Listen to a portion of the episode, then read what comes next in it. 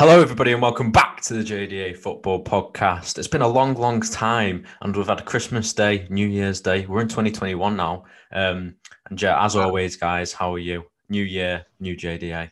Same JDA, really. Go. Uh, pretty good. Spiffing. finally, yeah, it's Alright, New finally, Year. Joe came in clutch. So, did you all? How are you, Daniel? Very good, very good. Did you Very all enjoy the Christmas break? Uh, yes, it's been uh, very relaxing since we've uh, come back. So It's been pretty. Yeah, I, I I've enjoyed the break from school. Yep. Um, ready to go back, I presume. no. No. um, right. So there's been a lot, a lot, and a lot of football over these past couple of weeks. And to start us off, we'll start off with Liverpool seven, Crystal Palace nil. Alex, talk us through the game because I watched a bit of it as well, and I I was gobsmacked at this one. well, it was uh, a bit a bit of a mad game. They didn't have Salah to start with Liverpool. They had Minamino coming in for him, but it didn't look to make a, a lot of a difference. I think Minamino scored inside two minutes, which was a bit mad, and from then on they just didn't stop scoring. Um, I think it was 4 0 at half time, which is very, very mad. But Crystal Palace had their chances. It wasn't like they, they shouldn't have scored, but yeah, Liverpool just dominated. Um, second half, Crystal Palace didn't have a um, a kick. So yeah, Salah came on, scored two goals, got an assist, and it just ended the match very well. And Liverpool scored seven, Palace scored none, and that's how it ended. Yeah, um, and I think it was the game week before. No, it was the same game week where same day even where Everton won two one against Arsenal, and this is uh, well Arsenal recently. You might have seen our live stream came back and well didn't really come back and won one 0 against Brighton, but it didn't look good this time around. And then that that um, win for Everton and Arsenal's loss didn't look so good for them, did it? No, definitely not. Um, I mean, they, they went and beat Chelsea and Brighton in the, I think it was the next two games, which will definitely do their confidence very good. But yeah, they, they, they should be winning games like Everton away um, at this point, as a, what the club like as a club they are and how much money they've spent. So it, it'll be pretty disappointing that they are losing. But again, it's a very good win for Everton, and hopefully Arsenal can get back on track sometime soon. Yep. Um, now Tottenham lost against Leicester 2 0, Jamie Vardy being one of the goal scorers. Then Manchester United beat Leeds 6 2. I don't think anybody, anyone saw that coming to that result. I did didn't you? see this at all. No. I mean, current form, we, we were pretty good in the Prem, but then Champions League and everything like that. And I knew Leeds would come at us, but I didn't realise they would come at us that much. Um, and this really surprised me by this result. McTominay looked like prime Ronaldo running, let me just say, for those first two goals. I'm just going to put it out there. Um, but yeah, we got that 6 2. And then Villa Joe, Bertrand Traore. We were speaking Oh, about this on the stream. What a goal that was. Masterclass here. This That was was mad. game. What did you was think a of it? crazy game. Um, yeah, I was very impressed with this game. I, Um, I, d- I don't think we had Mings for this one, did we? And I was just ex. Wait, no, we did. Yeah, I, Did I he was just yeah? extremely impressed with literally everyone's performance. I don't think there was a bad player on that pitch for us. Uh, we had a few banging goals um, from Watkins, Traore, and I know Wat- Watkins missed every every shot he had, which was kind of disappointing, but he did set up a few goals. It was a good game all around, though, in my opinion. Yeah, um, Villa looked like how they used to look like in the nineties, eighties. Now I'm getting that feel. I don't know why. Maybe because Yeah, you're we're looking towards the top of the table. It's been a long time since we've looked this confident on a pitch. Yeah. It's kind of mad. Um, and then the next game was on the 21st of December. Chelsea won 3 0 against West Ham with Tammy Abraham scoring twice.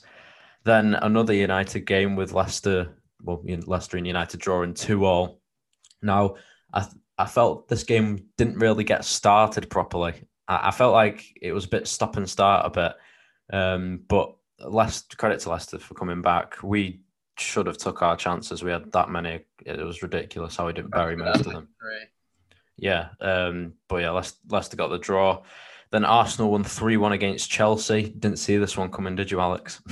Uh, um, considering their their recent form, I don't think anyone saw it coming. But um, yeah, some very good goals. I mean, Lacazette scored a penalty. That free kick from Xhaka was outstanding, and then Saka uh, finished it off uh, with a goal that people are debating whether it's a cross or a shot, but uh, I think it was a cross and it went in. And then the Chelsea did get one back through Tammy Abraham, but Arsenal had already uh, claimed the three points. So good win for them. I watched the highlights for this. Uh, Lacazette's goal was beautiful, wasn't it? It was Uh, absolute beamer. I saw the free kick from Xhaka. Yeah, that was That was pretty good. Yeah. Yeah, that was pretty good. Um, now let Liverpool drew one all, and I believe it was the first time this season that they've dropped points at home. Uh, I, I actually saw the Semi Ajayi goal, and I, I was a bit, I don't know, because I thought Alisson could have saved it because it went through his legs. I'm pretty sure, didn't it?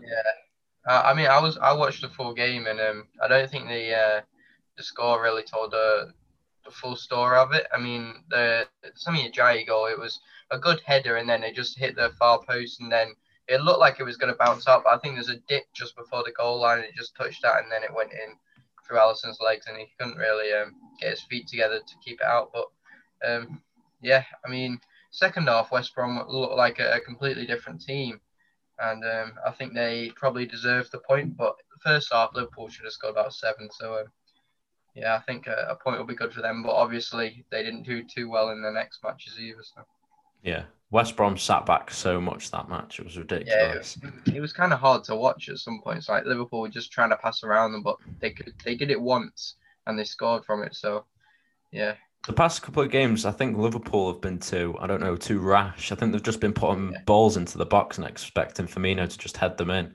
And it's not happening really. And then it's costing them really. They should they should just try and keep it on the floor a bit more. That's what they're best Yeah. at. Like Um, that, that's how they like last season they got all their goals from like just passing it around and then putting a, a good ball into the area and one of their their main attacking players to put it in. But yeah, th this season they just like they're just trying to do it too quickly when they've got like the whole match to, to score as many goals as they want, which we saw them do against Crystal Palace, but it was a completely different team against West Brom. Yeah. Uh, and then the next game was Wolves 1, Tottenham 1. Now, there were some critics after the game. Ndombele scored the first goal, and I think it was 21 minutes in or something like that. And then for the rest of the game, Spurs just sat back and they were just inviting pressure on them because we know how good Wolves are. And then in the end, it was a Romain Saïss header that won, well, got Wolves the draw in the end. Do you think Mourinho, because Mourinho's tactics were working well, but do you reckon he's sitting back too much now, or what? What do you reckon's wrong? Um, I think everyone's starting to suss out like what he's doing. Not that it wasn't obvious already, but he, he's found something that works, and he's just trying to ride it. And then, like sometimes it's just going to run out. And I think this is the point where it's starting to run out, and like uh, teams are playing past it. They're finding ways to to get past like the full eleven players behind the ball at all times. And although it's not very nice to watch, sometimes it works, but I don't. I think Mourinho has to change it up sometime soon because it's not worked in the past few games, and surely at this point you need to change the tactics or change the players. So Just before I think we, that style of football is becoming over like um a bit overused. Yeah. And it's outdated now. People are figuring it out and it's not gonna work well towards the la- later half of this season. There's But- just too many good teams that have figured it out. they've got they've got the players to play like your Liverpool's, like your Man Cities, but just the manager wants them to play in a style that doesn't suit most of the players. Like Harry Kane, he can't run the whole length of the pitch and beat about five players. He's the player you want in the box. But if you've got eleven players behind the ball and you have a counter attack, that you don't cross at the end of a counter attack. You have to shoot. So yeah, it's becoming very hard for some of the players to actually do anything in that Tottenham team. well, I want to get your thoughts on this because this is what Mourinho had to say after the Wolves game. So he said we had 89 minutes to score more goals. It is a concern the fact that we always score early goals and then we don't kill matches off. Is that a concern for Spurs going early, scoring early, and not burying the game and going after another goal and just sitting back?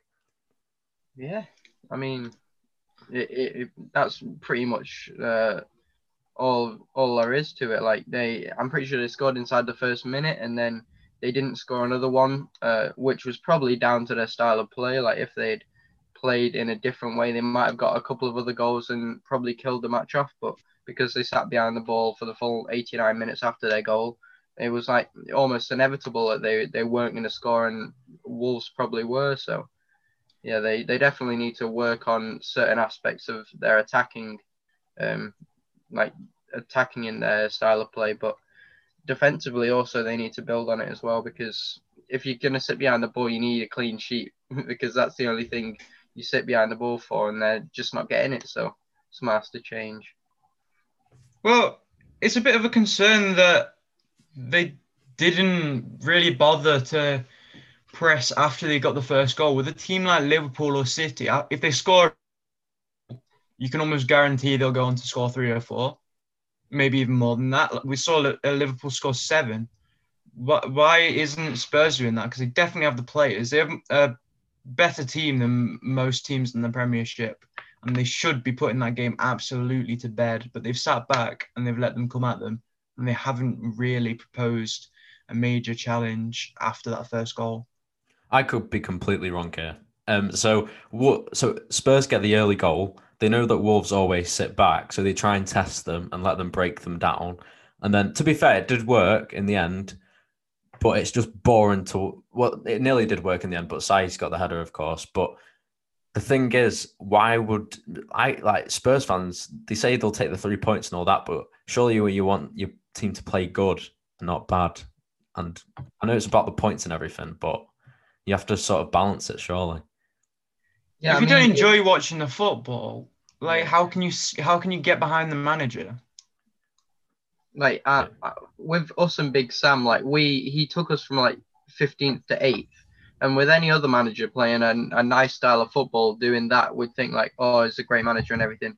But he was just sat behind the ball at all points. We got some lucky goals, and then we just got some some points and three points along the way, and that ultimately took us up the lead. But yeah, we, we just didn't like it. I wouldn't like going to Goodison every week and watch us just defend for 90 minutes and maybe get one or two goals.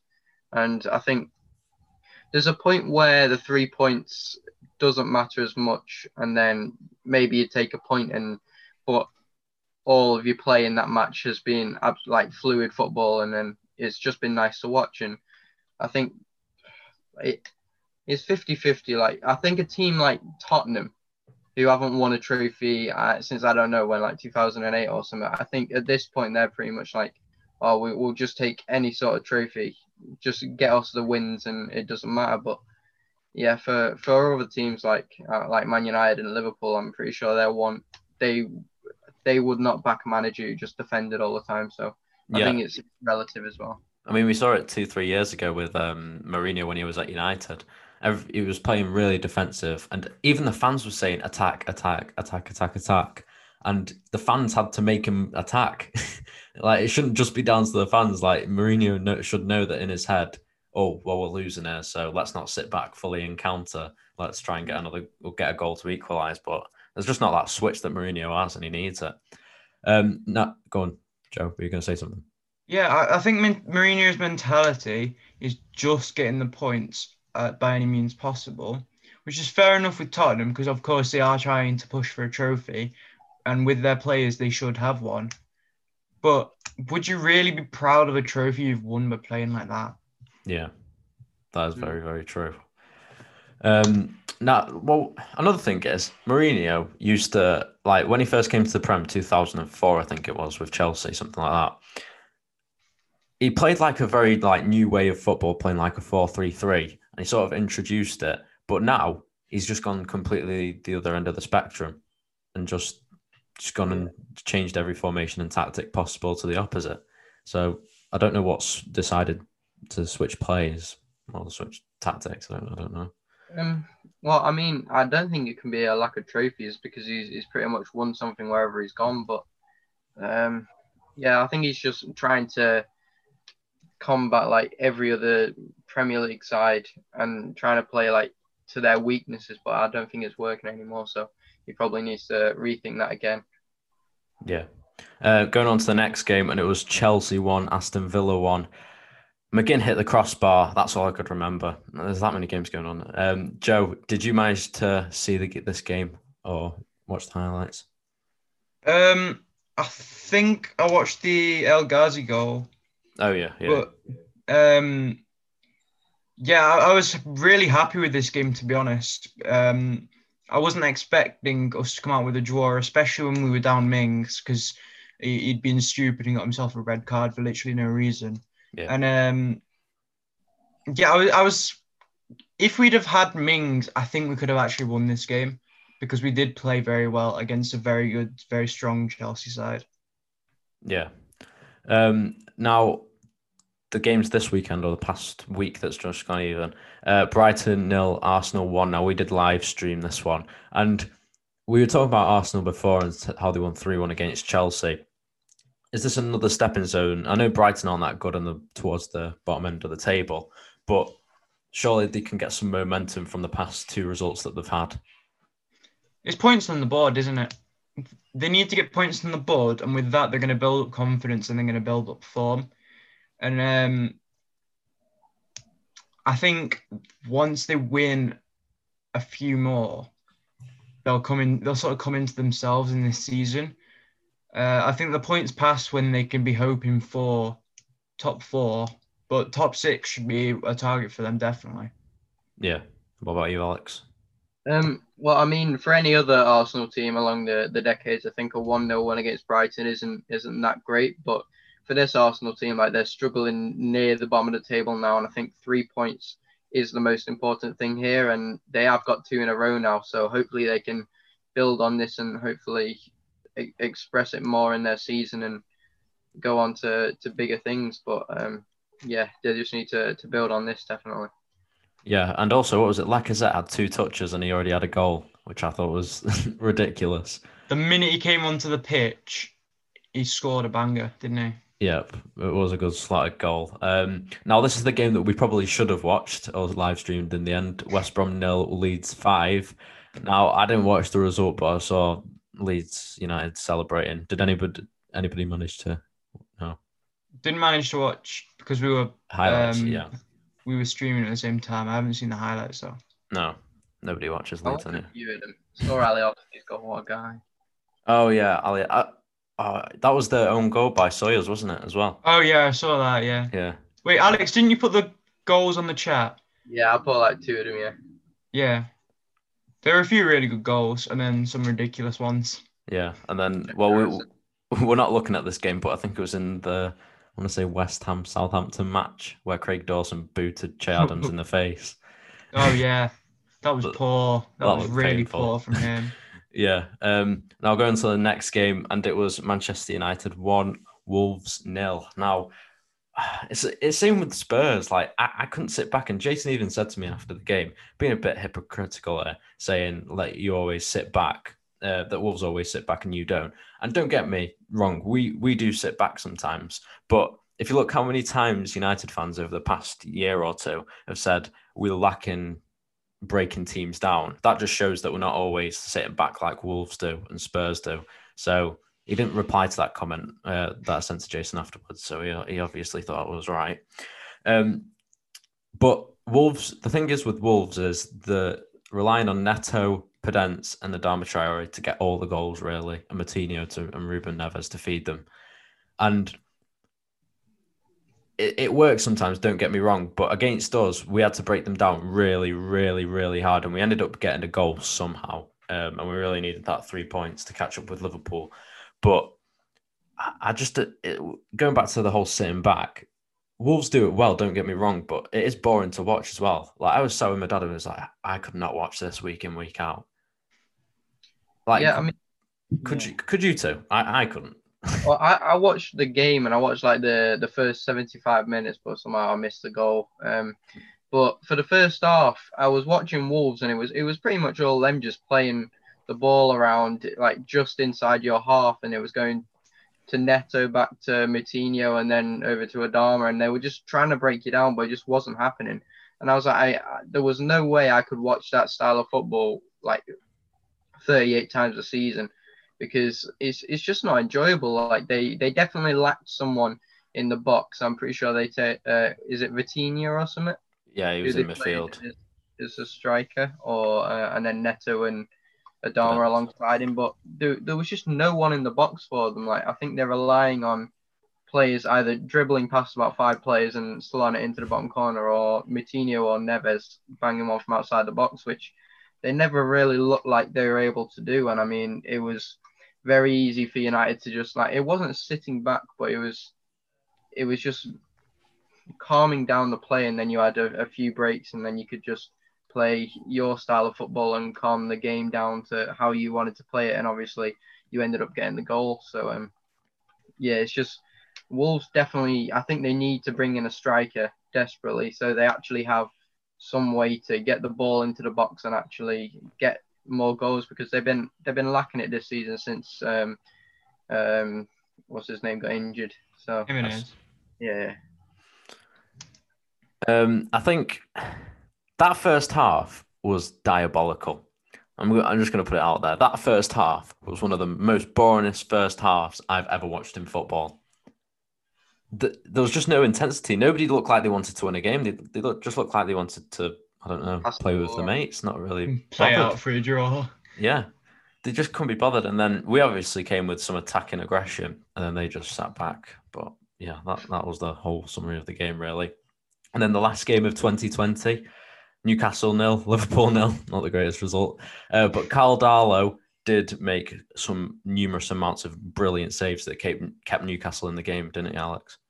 Yeah, it was uh, very good from the the Englishman. But I thought the the first half, I think Newcastle were probably the the better team. They had the the more chances in the first half, and Liverpool were just playing like they did against West Brom, very conservative and, and didn't really want to to put anything Karl Darlow's way. But the second half, I think they picked up the intensity a bit. They they tried to score on like the first half, and Newcastle were just able to to sit back and hang on for the point. It's a, a very good point for Newcastle, and I can't remember the last time Liverpool didn't score. So Yeah. That well that what's that two two games on the bounce now that they've drew and one was home and away. they'll count it as uh, four drop points as well. So Yeah. Um, now staying on Merseyside ground, Alex, and it's been one year since, or one year on the 21st of December, so we'll, we'll cover it now, uh, since Carlo Ancelotti has taken over at Everton. And looking back at the whole year, how do you think he's done with Everton? Well, he came in and we were about 14th, I think, and at the moment we're fourth in the table. So, I mean, that pretty much tells uh, most of the story.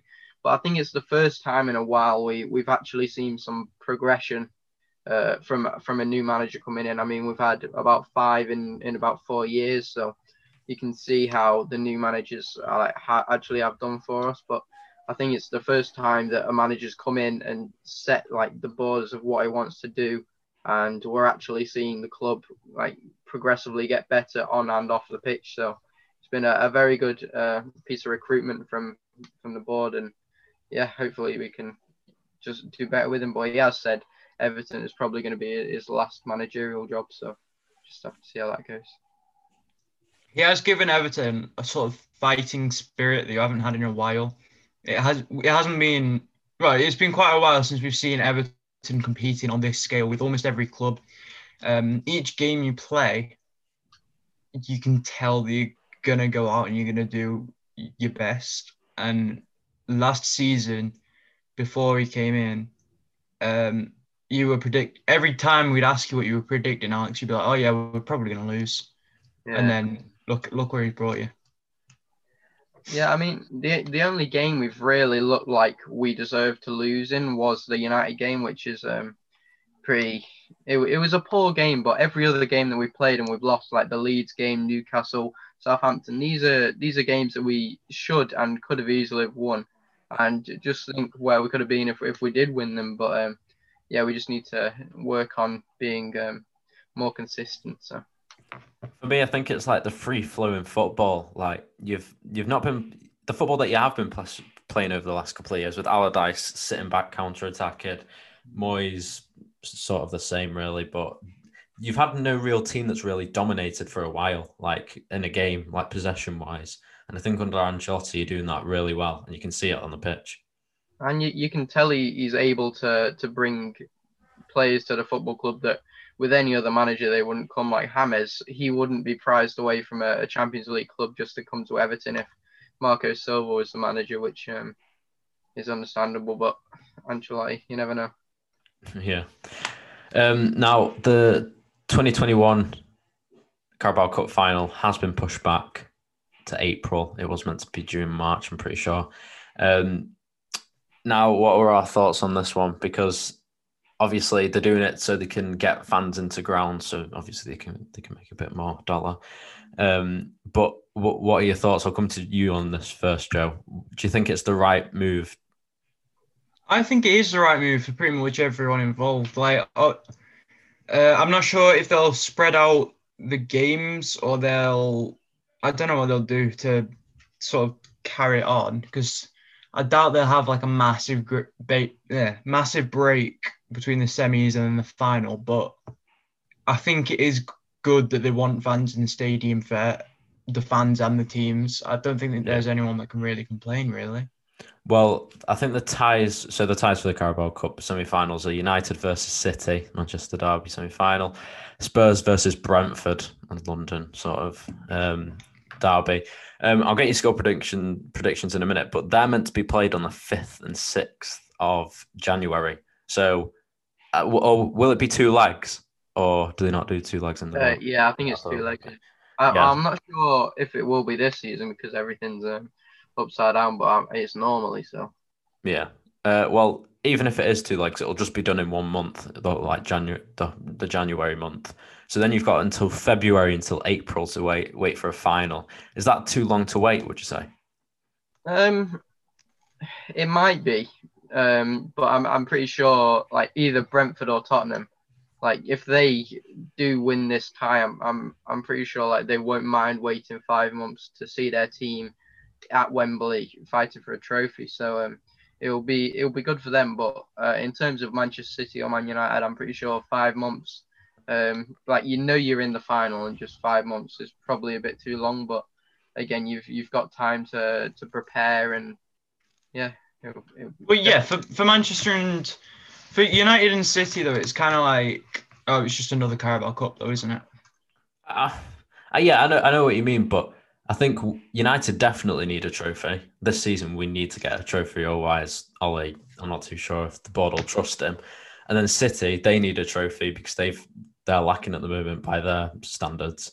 You said that so many times, like it's just the Carabao Cup. It's just the Carabao Cup. I know, but at the moment, I'll take anything. this, is, this is what it's like to be United fan at the moment. We'll take anything, any piece of silverware. uh, but yeah, did you say same, Alex? Yeah. Yeah. I, we haven't won one in my lifetime. I'm, I'm pretty sure it is expected now. So. I mean, Villa got to a final, didn't they, Joe, in the FA Cup? Arsenal. Yeah. 2014. And then we got smashed. Yeah. 2008. Was it 4 0? Or was it 3 I thought it was 4 0. I think it was 4 0. I remember Sanchez scored that banger of a goal. Couldn't believe it, but yeah. It wasn't a great final for us. No. Maybe in the future, you never know. Um, now, Luke Shaw said this week uh, about Manchester United possibly being title contenders and this is what I had to say. The way the league is going, it would be silly to doubt us. I think at the moment in time, it's anyone's. Would you say it's a valid statement by Shaw? It's it's. Definitely... I don't think you'll win this season. No. No. Maybe next, but I don't think you'll win this season.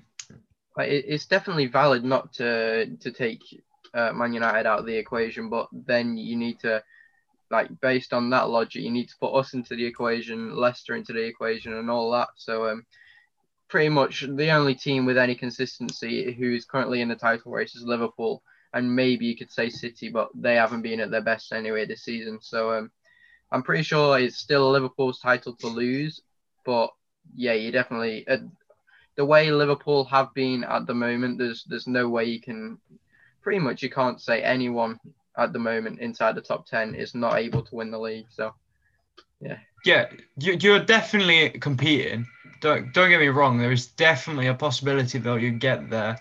I just see Liverpool getting another season. I, I think they'll win, and probably followed by City. Like yeah. City will be close behind them again. Even if even if Villa win their next game, I'm pretty sure they're only two points behind Liverpool. So it, our next two way. games will be one point behind Liverpool if we win yeah, our two games in hand. And And Aston Villa nearly got relegated last season, so. Mm-hmm. Yeah. What was I, saw something on the True uh, True Geordie's kickoff. They were just discussing and debating about City and what's going on, and they they said, and I I agree with this, um, that with the City team they could go on a winning run of 14 games because they're that good. But it's just whether because this season's been totally on and off them, whether they can do that or not. And they also went on to say, Pep's. If you think about it, Barcelona Pep's gone into the team. He's had great players around him. All he had to do really was make a formation tactic change. And he went to Bayern. All the players were there. Went to City. Virtually all the greats were there. David Silva, Vincent Kompany, Sergio Aguero. And people are saying now he's having to build his own team and it's not going full plan for him. It's like his plan's not coming off.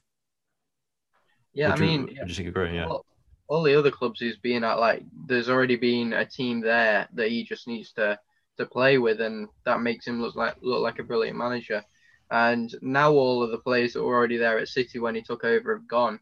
He, he's just like looking at the best talents in the world, like the young talents, bringing them in and hoping they all play together as a team. And I don't think it's really working. Like they have the players to to, to win the title definitely, but whether they do it or not is a, a different question at the moment. Then they're not. So um, yeah, he's definitely going to need to look in a different direction with City. Uh, maybe go for more experience than than young talent, and then build a team around that. But yeah. he has watched his talents come and go though. Like Kompany, he shouldn't have let him go. Yeah. No, they could they could do with some defensive reinforcement right now. But the thing is, like going back to like building his own team and everything, he's we've not ever ever seen him like that really, and for him to do it now, I just think we don't know what his recruitment's like because we know he always goes for the right players and players who are very sort of really known. But now he's going for the unknown players like Ferran Torres. I know he wasn't like I know he's quite known, but not like really, really known, like Bernardo Silva, say for instance, at Monaco or Sané. Um, and now I think I just feel like, like you said, Alex, he's going for the high profile youngsters and just bidding or hoping that they just fit into his team. I think he's just hoping at the moment that mm-hmm. everything comes to a head, but he doesn't seem know. to have much of a plan, does he? No. And I think he maybe that's lack of communication, lack of recruitment with the director of football at City. I don't know, but he, he sort of needs to have a like you said, Joe. He, he has to have a plan for the future of City because he is committed long term there uh, for another two seasons, three seasons. So yeah, he better get his act in order, I suppose. um, now, Jose Mourinho had to say this about Dele Alli's performance. Uh, a player that plays in that position is a player that has to link and create, and not to create problems for his own team. Now, Alli's Dele Alli has been linked with PSG, Everton, all of those different types of moves if you were Dele Alli, would you stay or go if you're at Tottenham at the moment? He, he's good enough to go, but seeing like all the all the trouble he's created at Tottenham at the moment, he I don't think many teams would have him, and I'm pretty sure it'd be best leaving the country, like going to a, another European team and then rebuilding from that because there's no way he's going to fit into a Tottenham if Mourinho is still there and all this keeps happening. So um, yeah. What about you, Joe? Would you stay or go if you're Dele Alli? Because Mourinho clearly doesn't like him and hasn't from day one. I, I would leave probably the country. I I'd love to have him in Villa, but um, I I think the best move for him at the moment was to leave the uh, country and then maybe come back in a few years' time when he's just sort of reset. Would you say he's England quality, like England worthy? At the moment because we're not seeing any of them of him. But I know that Southgate will still pick him because he's one of his favourites. He could be. Like we haven't seen him at we all. Haven't seen enough of him.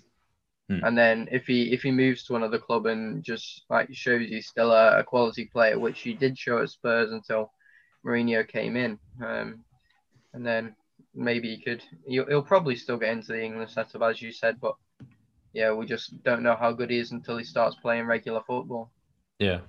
Uh, now going on to one of the clubs that Dele Alli was linked with, PSG, and they have sacked manager Thomas Tuchel. Now, I don't think anybody saw this coming. It, was, but I believe it was after the result two 0 or something, four they were four 0 or something. They won. They won yeah, like Strasbourg or something. Yeah.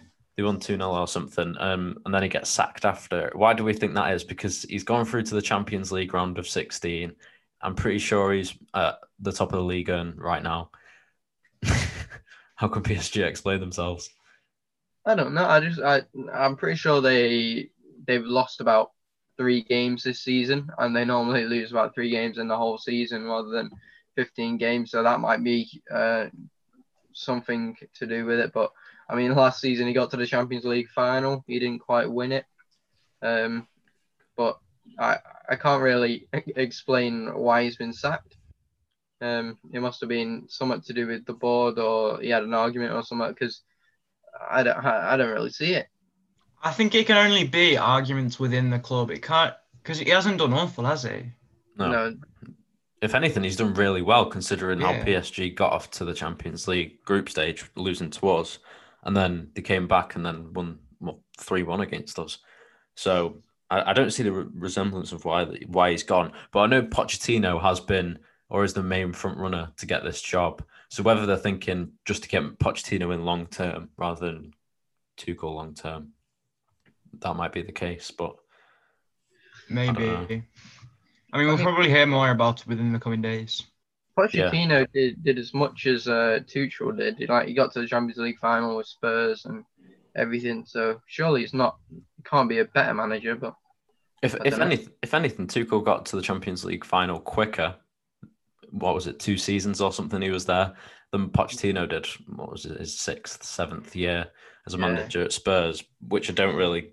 I, don't, I just don't get it. It's obviously something to do with the board transfers, or he's fell out with one of the big players like Mbappe or Neymar.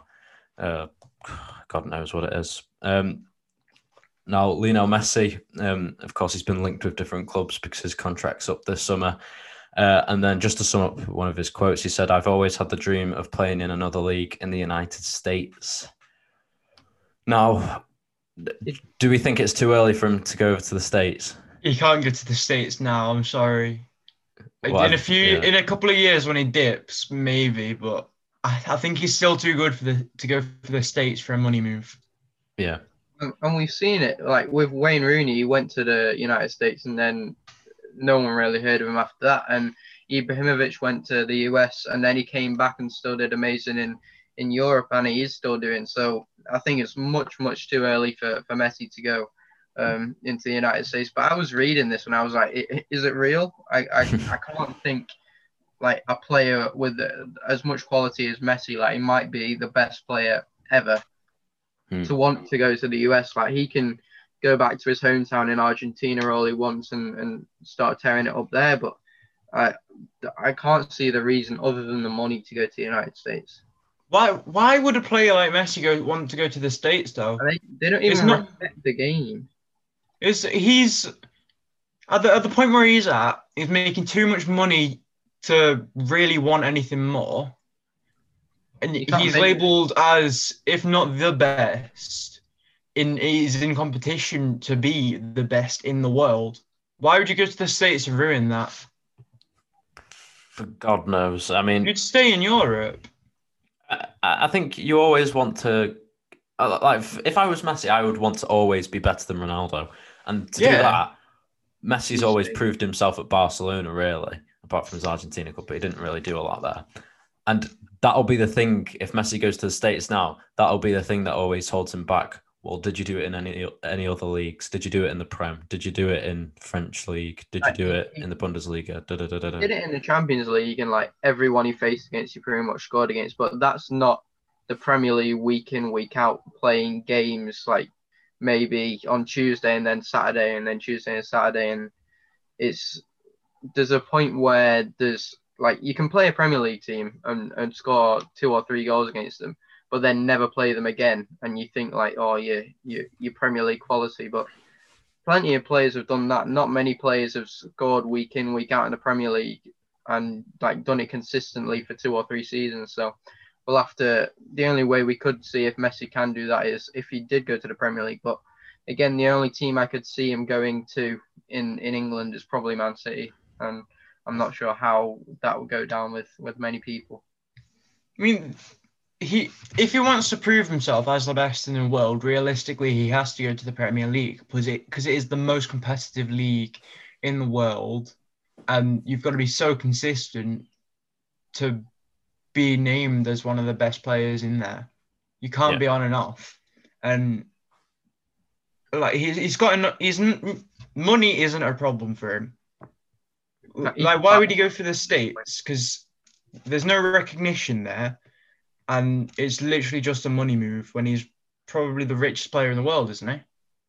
One of them. Maybe I think Ronaldo, maybe. might be because he does like more advertising and stuff. But Yeah. He's still up there though. Uh, I would say the weather, but then again, Spain's always boiling hot as well, so I don't think it would be the weather. Yeah.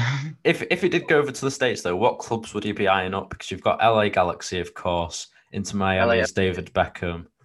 Um, yeah, LA LAFC with Carlos Vela. What what club would you choose if you were him? There's that many. I don't think he would. Why? Why would you go to the states? like none of them, like even if he did go to a team that was pretty much high up in the United States, I'm pretty sure no one would really care. And it just, I don't, I don't really get him wanting to go to the United States if it's true. But I mean, the only reason he goes to the states is to raise the pro- the profile as, of the states. yeah, Yeah. they could pay him, and then they could like make the MLS more like people wanting to come to it to play football. But there's no reason. There's no reason for him not to go. Like I, I'd understand him going back to like Argentina or something to like play where he grew up, and that would be like really sentimental everything. But I'm pretty sure to to staple his like the fact that he's a like a footballing legend, he needs to go somewhere other than Barcelona in Europe. Yeah. I think Joe, you made a really, really valid point. Then I think the thing is to raise the high profile of like the MLS and everything. We've already seen it with David Beckham, and look where it is now. It's it's all right. Don't get me wrong, but it's nothing near how they want it to be, like a Premier League or a top European division. It's nowhere league. near the Bundesliga or La Liga or Serie A.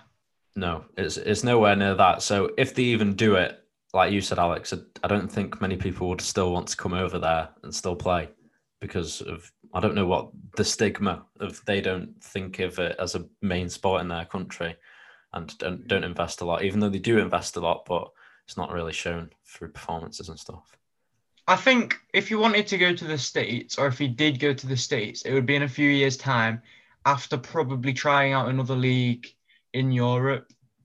Because he is he is reaching the end of his career now. He's what, 33? They thought, yeah, Yeah. something around Yeah. there, yeah. So the, he can't have many years left competing at the level he is in Europe. If he is, then he, there's some he's a robot or something. I mean, Because- Zlatan did it, but I'm pretty sure it's going to stop sometime soon. Zlatan has to stop soon. Yeah. Otherwise, he's just a monster. What what was that thing? I, I saw a quote from Ronaldo this week saying um, he's not done. He's he's getting like new training and he's going to be going until he's like forty or something ridiculous. Um, but for me, if Messi wants to be the best player in the world, we said about the leagues and everything. But at the moment, Ronaldo's winning everything. Like, what did he get the other day? Player of the century or something? Player of which I don't get. I, I wanted to bring this up. I really do not get that award. Why are they doing it in uh, what was it? What, why are they doing it in 2020? I don't get it. Player of the century in 2020, and you know what it means? The ble- the best player from 2001 to 2020. Really? It's, Wow. it's not even a century. It's 20 years. A What? too, bit, It's bit just a too weird early. award. bit too early to call, I think. Maybe It maybe they'll, maybe they'll do it like the Champions League and do a knockout tournament to see if any of the players get him or a league. we'll see. That is the stu- I don't get that. Like you said, Joe, I don't get it.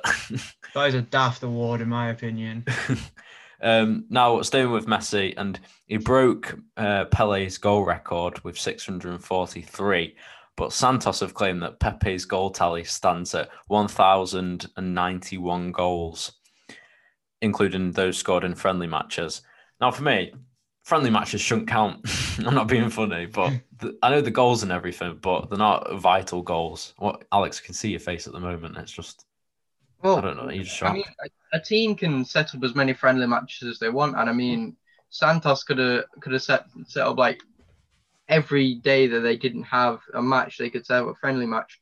And then every time Pele scored in it, they'd, they'd count it as a, a goal. And I'm like in modern football, I'm pretty sure that does not happen. And it'd be, it's like much harder for a, a player to score as many goals as that nowadays. And uh, I don't Well, it's get it. like it's like Everton going to Africa like they did a few seasons back, and then every goal we scored there was counted as a goal.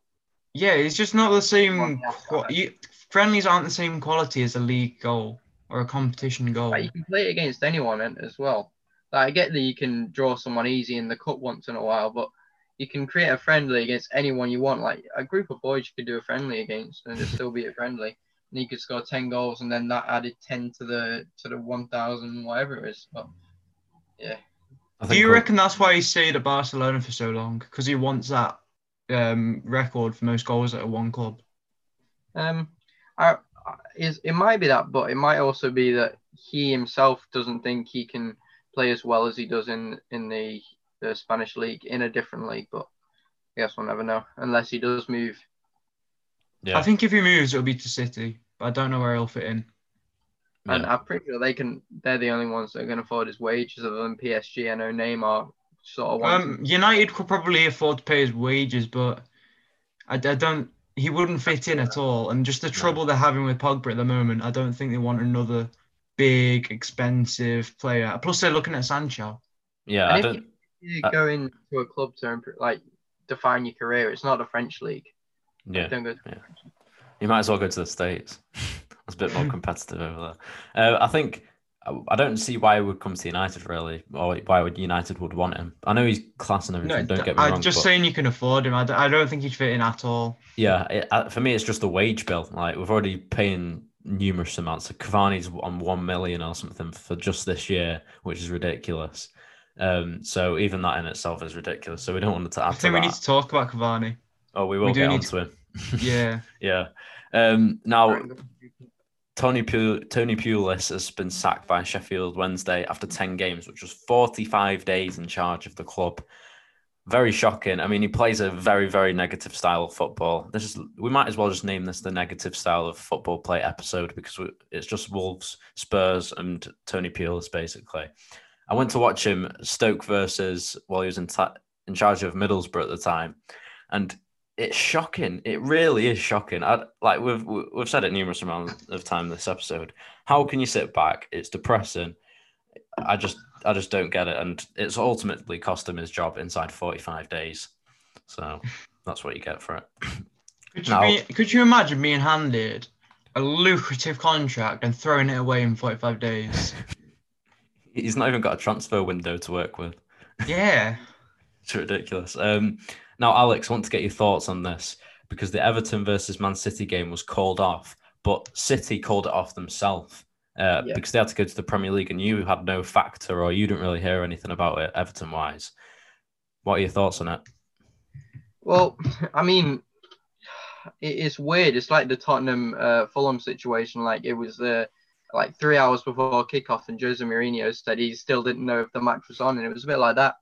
Um, I mean, we'd already done the ballots and everything. We knew who was coming to the match because obviously we we were still in tier two at that point, and we could have had two thousand fans at the stadium, and everything was ready for the match day. Everything was uh, gonna happen and then we just got informed from the from the Premier League that the match just wasn't on. And uh, Man City had like talked to the Premier League and said, "Oh, this has happened at our club and everything with the COVID, which which is sort of understandable."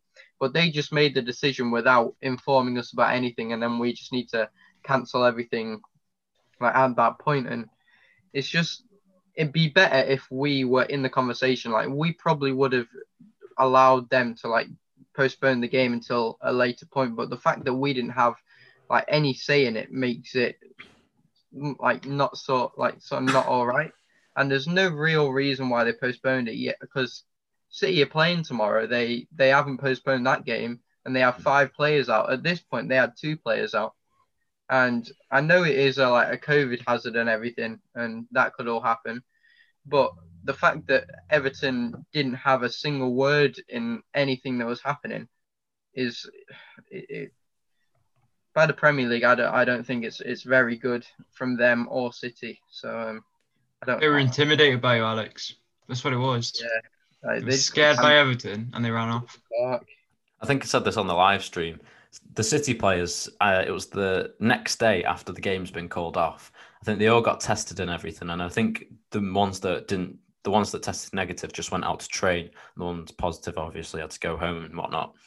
Uh, but I've seen Everton want full disclosure of what's been going on, which I would, to be fair.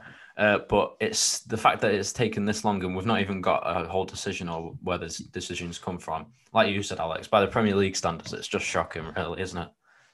Yeah, I mean, full disclosure. If it was, if we asked for full disclosure and they just told us, well, we cancelled it because City had too many positive tests and that's why we cancelled it, that'd be fine. But the fact that it took like just under a week for them to to tell us what actually was uh was the thoughts behind postponing the match It's just like I don't think it should happen. Like, and they've made the rules clear. If you've got 14 players available uh, that are COVID free, then you should be allowed to play. And the fact that City have just got away with not playing just because they had a few players out with COVID is, I don't think it's very right. And I'm pretty sure if we had a few COVID cases, we'd still have to play.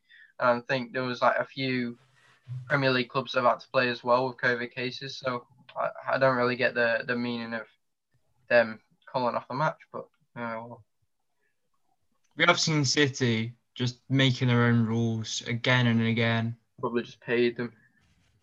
Yeah, we'll just pay them off. We'll just pay them off. Uh, staying with COVID 19, big C word.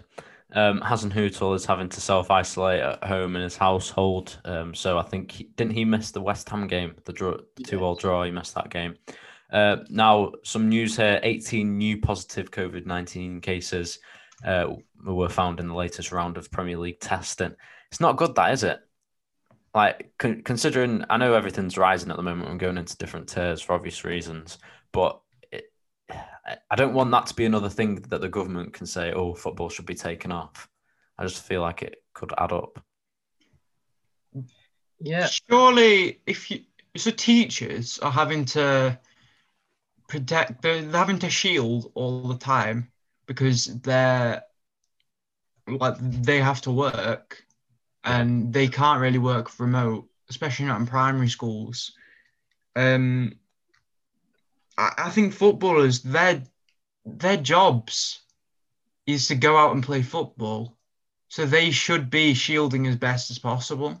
Yeah. And for like, 18 just in the Premier League, I don't think that's great.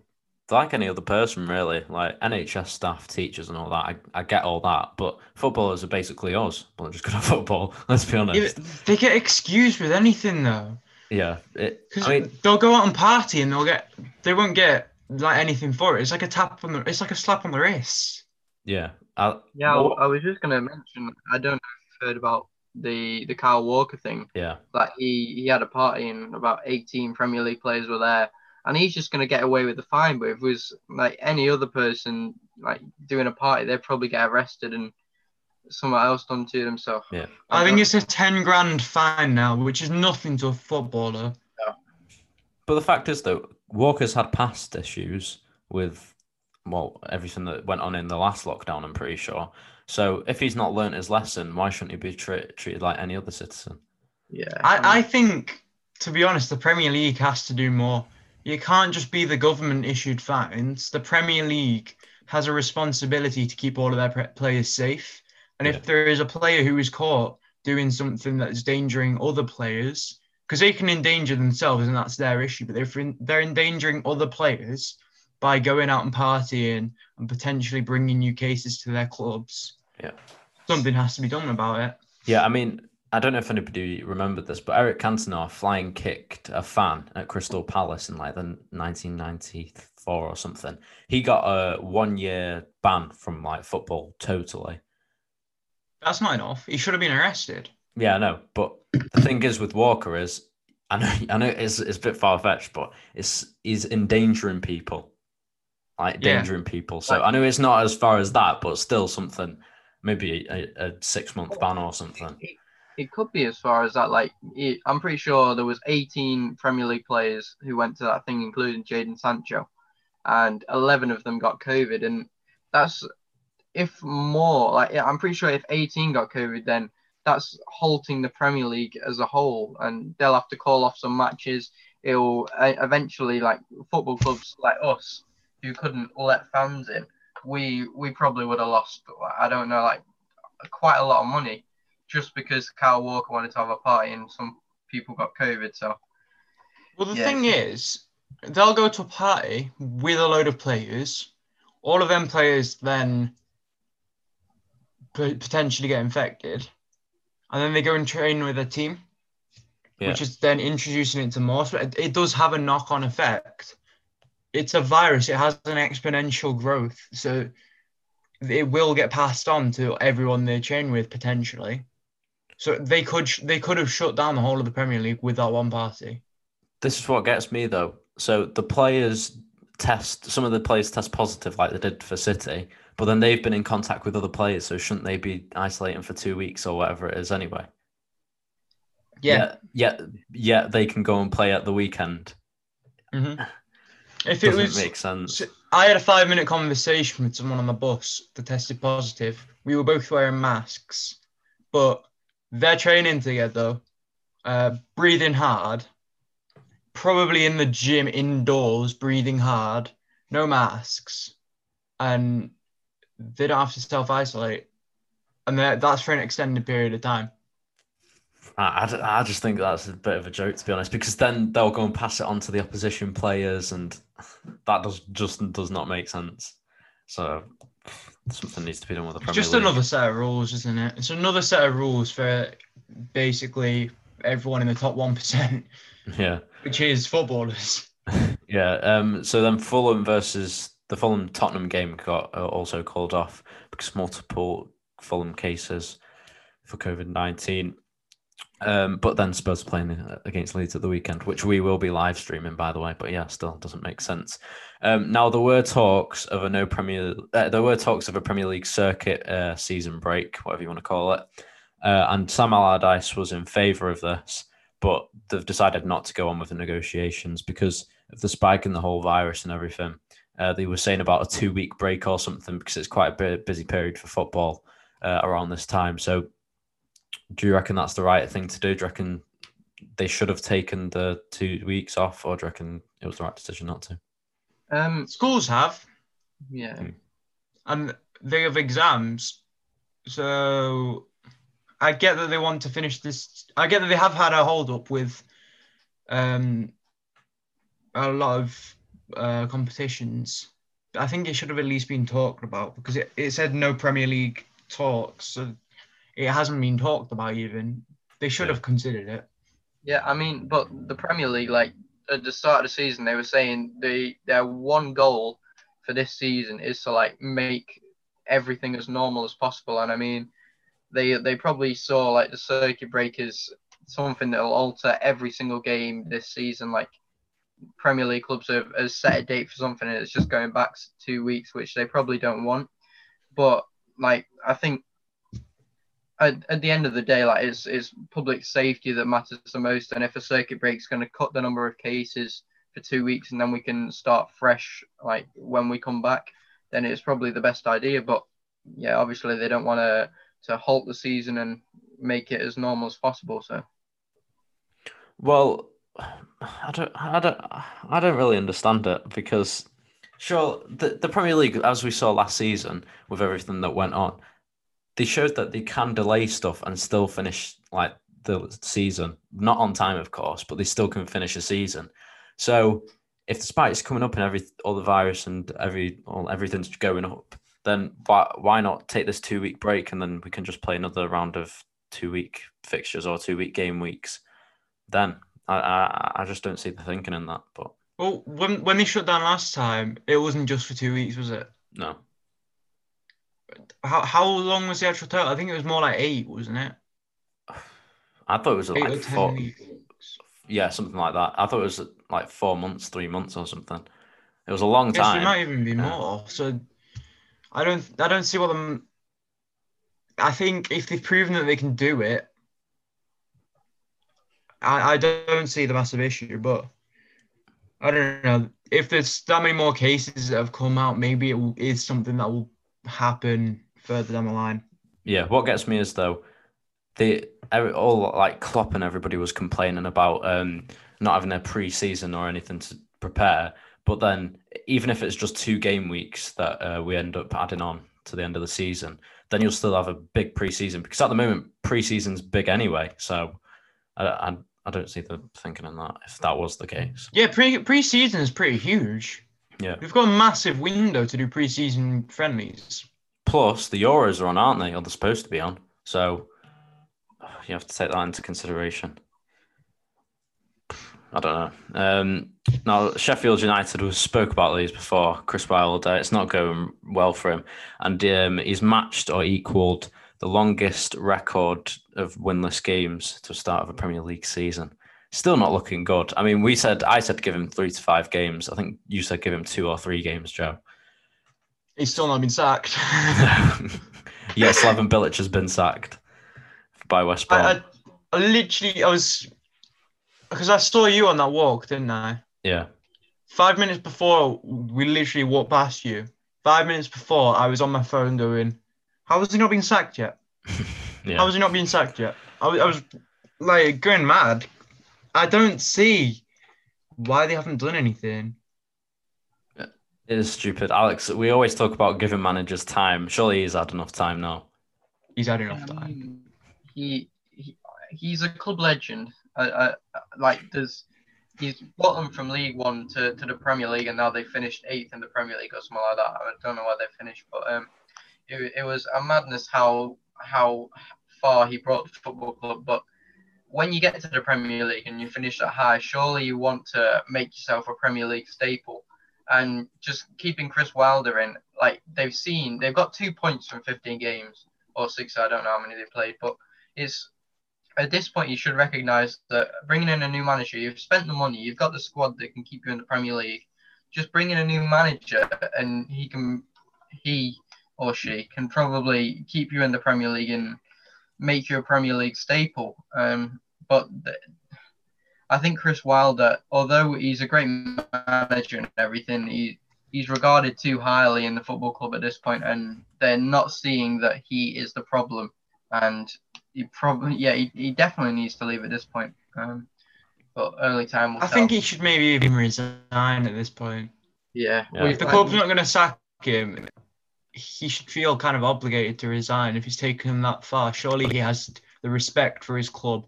He says, "Sorry, I don't know what I can do anymore." Yeah, we, we saw it with Eddie Howe. He got relegated, and then he just stepped down because he he he loved the football club and he understood that he wasn't the the person to take the football club forward. So Yeah, maybe the it needs to be done with Wilder as well. But I, I, I just don't see how it's not happened yet. He must have a really, really good relationship with the owners because he's been there for so long, of course.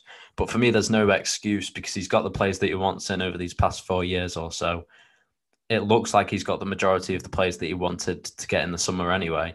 So I, I don't see what excuse he could have come up with, to be honest. well, he had a squad that could come playing. top eight, top Hmm. eight last season. On the first season that they came up, what's changed? you could say fans, but still, they still need to play without fans. That's the whole point of football. You play uh, in any sort. You've gotta play well. Yeah, you've got to play well no matter what happens. Yeah, and it's ultimately not going well. So, yeah, we'll, we'll see in the next coming days if anything comes about it. Um, now, Burnley, good news for them. Uh, an American takeover has been finalised for them. And I think this has been a long time in the waiting. I know there was some talks a couple of months ago, but if I was a Burnley fan, I would be thinking there's not been a huge amount of investment. Sean Dyche has done brilliantly well with what he's had to deal with, with not getting as many players as he wants to, or certain players that he wants to get into with every transfer window. And I think for him, this would give him a platform to go and get players that he really, really wants and make Burnley into a better club. Surely. yeah, we we haven't seen it from Burnley when they've been in the Premier League. Like they don't spend money like at all. They they they make the odd transfer, like they bring in the odd five million pound player and like Danny Drinkwater on loan and all that. But uh, the American takeover, it'll be funny to to see if their style of play does change because when the money comes in, you find that the football gets better, and then you can play a more expansive style of play than Burnley already do, which is not a not very uh, entertaining style of play. But yeah, hopefully they can they can get the money, they can start spending the money as soon as possible, and hopefully develop Burnley as a football club starting starting from from the pitch. So yeah. Well, Joe, would you say that Burnley could go on to do better and bigger things if they get a bigger transfer budget? Oh, definitely. I um, the moment we brought in a striker, it's just like massively broadened our horizons. And I think the same could be said for Burnley. The moment they bring in what they need, which is more quality, more well-rounded players, I think they could just rise up exponentially if they manage to stay up so long. Yeah, I, I think they've got a lot of potential and just not got the resources to fulfill it. Yeah. Um, now let's go on to Edison Cavani, and I know you've been dying to talk about him, Joe. Um, now Cavani has been well. This was he was fined by the Premier League. I'm pretty sure, and I think he got a fine off United as well um, for one hundred thousand pounds uh, for an Instagram post that uh, I'm pretty sure made a racist remark or something. But the thing is, he didn't mean it, and he thought it was banter. But then we don't think it's banter, and there's ways Well- that it can be deceptive, can't it? Go on, Joe. apparently, so that word that he used, I'm not going to repeat it, but it is a word for a black man in his language. But in his language, that word is in that his language and his culture. That language is used as a friendlier term for yes, a black man, but it is a friendly term. It's nothing seen as offensive in his culture. Apparently, Yeah, this is just what I've heard. And he's been punished for that. But I think it was Bernardo Silva put out a post yeah, yeah. not so long ago, and he didn't get punished for that. Yeah. Yeah, think with- Matt- about the monkey. Yeah, I think he might have got a little fine, but it's nothing like Cavani's got. No, I don't. I think it's disgusting. He should be educated more on what's politically correct in in the English culture, because he has come to our country and he is working in our country, so he should be educated in what's more appropriate in a more Western society. Yeah, But in his, I don't think he should be punished for a word that in his language is friendly. yeah. Well, for me, like you said, Joe, this is where he gets taught stuff, and this is what happens. Like with Bielsa, I've said it a couple of weeks ago when the thing happened uh, with PSG and Istanbul Shakhtar. Bielsa, when he came over here, they they also apparently spy in Argentina on different teams and stuff. When he did it, everybody was like, "Holy, holy, holy moly!"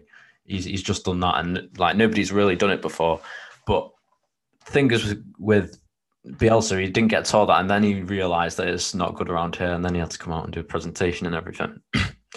when Cavani comes over here, any foreign player, I don't care what country they're from, they could either be from Wales. I'm not really bothered, um, but they should be educated, like what's right and what's wrong, like you said, Joe. Because if they don't, then these fines happen, and then it looks bad on the player and the club and everything like that. And then he he didn't intentionally mean it, like you said, Joe, but people take it different ways, and that's the way that it's gone.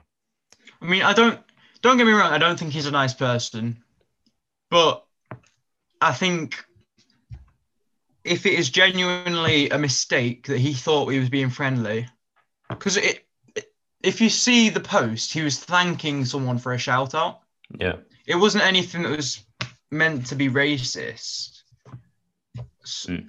I reckon give him the benefit of the doubt, but do educate him.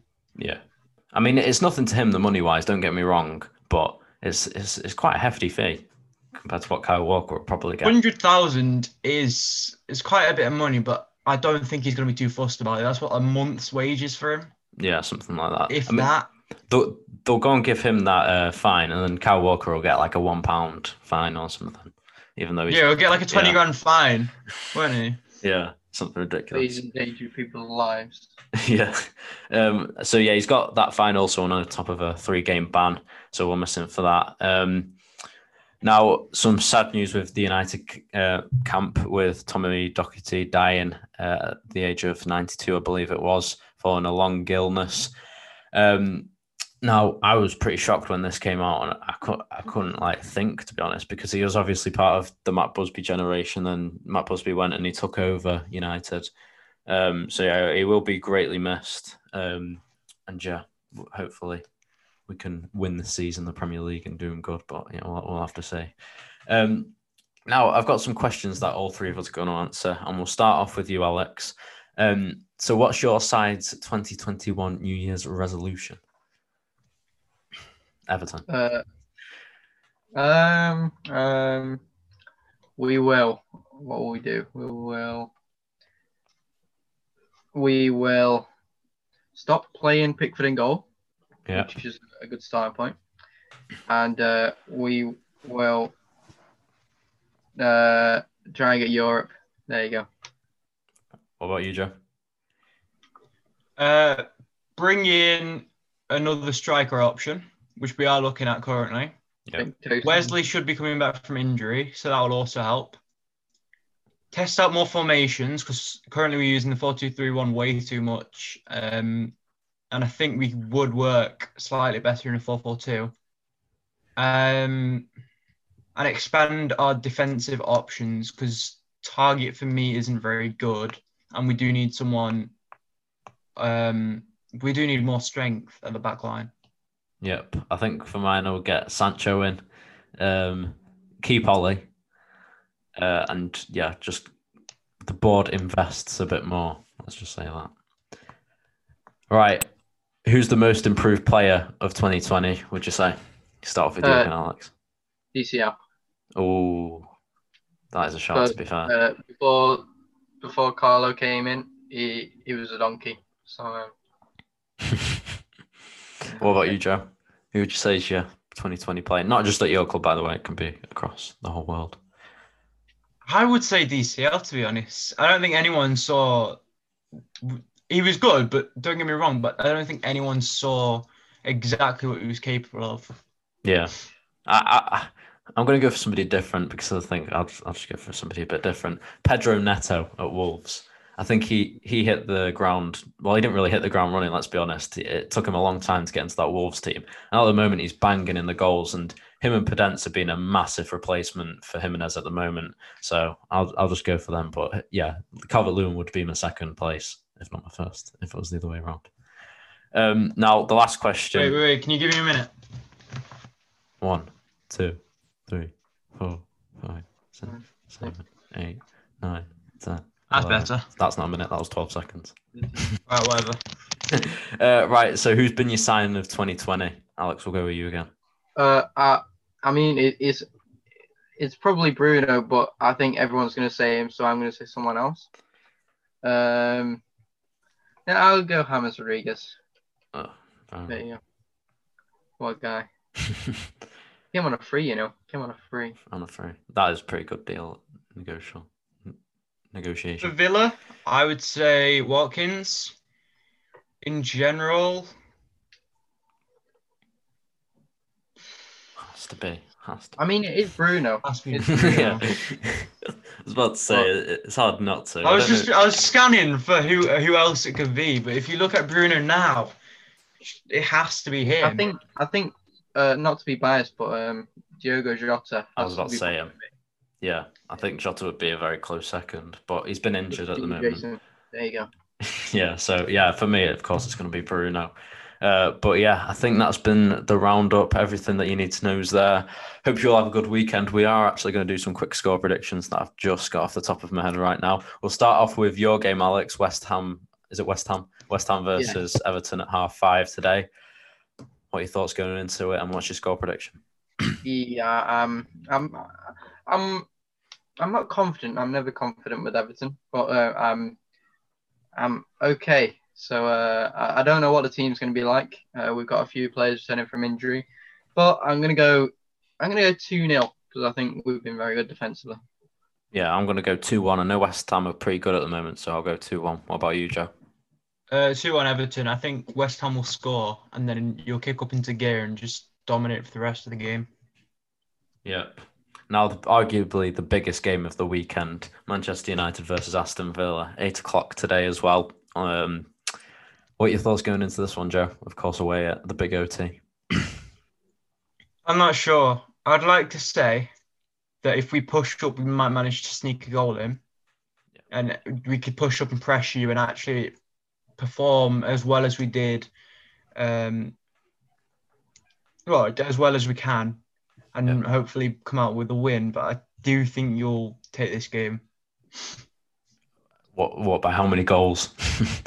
two one. I Two think. on. That's probably a fair result. Um, I think if you sit back, like uh, if I were you, I would just sit back because it's the we don't sit back though. Exactly, yeah. If you look at our lineup or you look at our squad, what players would you sit back with? There yeah, isn't a player that you can really sit back with. I think um, if you do do what you did against Arsenal against us and come and attack us with virtually five attackers, I think you'll do a lot of damage. But then, like Leeds, you'll leave a lot of space in behind, which we can counter attack with Rashford, Martial, Daniel James. we'll just end up we'll just end up doing a Liverpool and losing seven two. Yeah, that was the only reason we beat them by that much because they refused to sit back at all. Yeah. So yeah, it'll be it'll be interesting to see how it plays out. But I'm going to go two 0 win to United. I think you'll come out gu- all guns blazing, and we'll just pass pass pass our way out. um, now I think there's only one really big game. Or do you want to do a Spurs? But we didn't one? ask Alex. Oh Sorry, yeah, Alex. We didn't ask. Um, Sorry, go for it. I'll go. I'll go two all. Two all. I Two think all. it's going to be an exciting match. Uh, right, so we're doing a live stream tomorrow. I think still we'll have to see if Spurs have any more uh, positive tests. Um, but Spurs versus Leeds tomorrow, Saturday. What are our thoughts on this one? Two weird or opposite teams, how they play anyway. Um, I, I think it's going to be a Tottenham win. I think um, because Leeds like to counter attack and, and Tottenham just sit back, so they're not going to be able to counter attack against Tottenham. Uh, I don't think they'll they'll be able to score, and um, yeah, I just think Tottenham will get the the one goal again and be able to to run the game out. So I think it'll be one 0 Joe? I don't think Leeds will manage to crack Tottenham.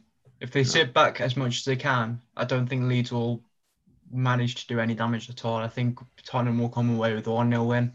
Yeah, I think if, like, if you said if they sit back, Leeds always like to press, don't they? But I think this Tottenham side is very, very capable of just passing through the press, and then they can boof it up to Son and Kane, and then one of them will probably score like usual. But yeah, it'll be interesting to see where it goes. I'm going to go for a, I'll go for a mm, two, three-one Spurs. I think they'll be quite clinical. Um, now, the last game that we're going to talk about is Chelsea versus Man City, which is on Sunday, the 3rd of January, 2021. So, what are our score predictions for this one, Alex? We'll go with you again. Wait, who? I wasn't listening. Chelsea, Chelsea versus City. Man City. Ooh, I'm going to go 3 0 to Manchester City because uh, Chelsea are bad. Joe, Uh, I reckon 2 1 City. Chelsea will perform quite well in the first half and then die off completely. yeah, I think. Well, I probably go with how you're going. I think Chelsea will be very good first 20 minutes or first half, but then I think City will just have the stamina and just be better uh, than Chelsea in the second half, which ultimately I think will win the game. Uh, I'll, I'll go for a cheeky two all. No, no, no, no, no. I said a win. Two one City. I was just, I was gonna say. Uh, so yeah, those are our score predictions for the upcoming match week 17. Now, if you like, if you have enjoyed this episode, make sure we listen on Spotify. I'm pretty sure. Make sure to give us a follow. Go and subscribe to us on YouTube for the highlights. And then yeah, hope you enjoyed this podcast. And yeah, we'll see you in the next one. That's a bye from me. And me. And me. Thanks for watching slash listening.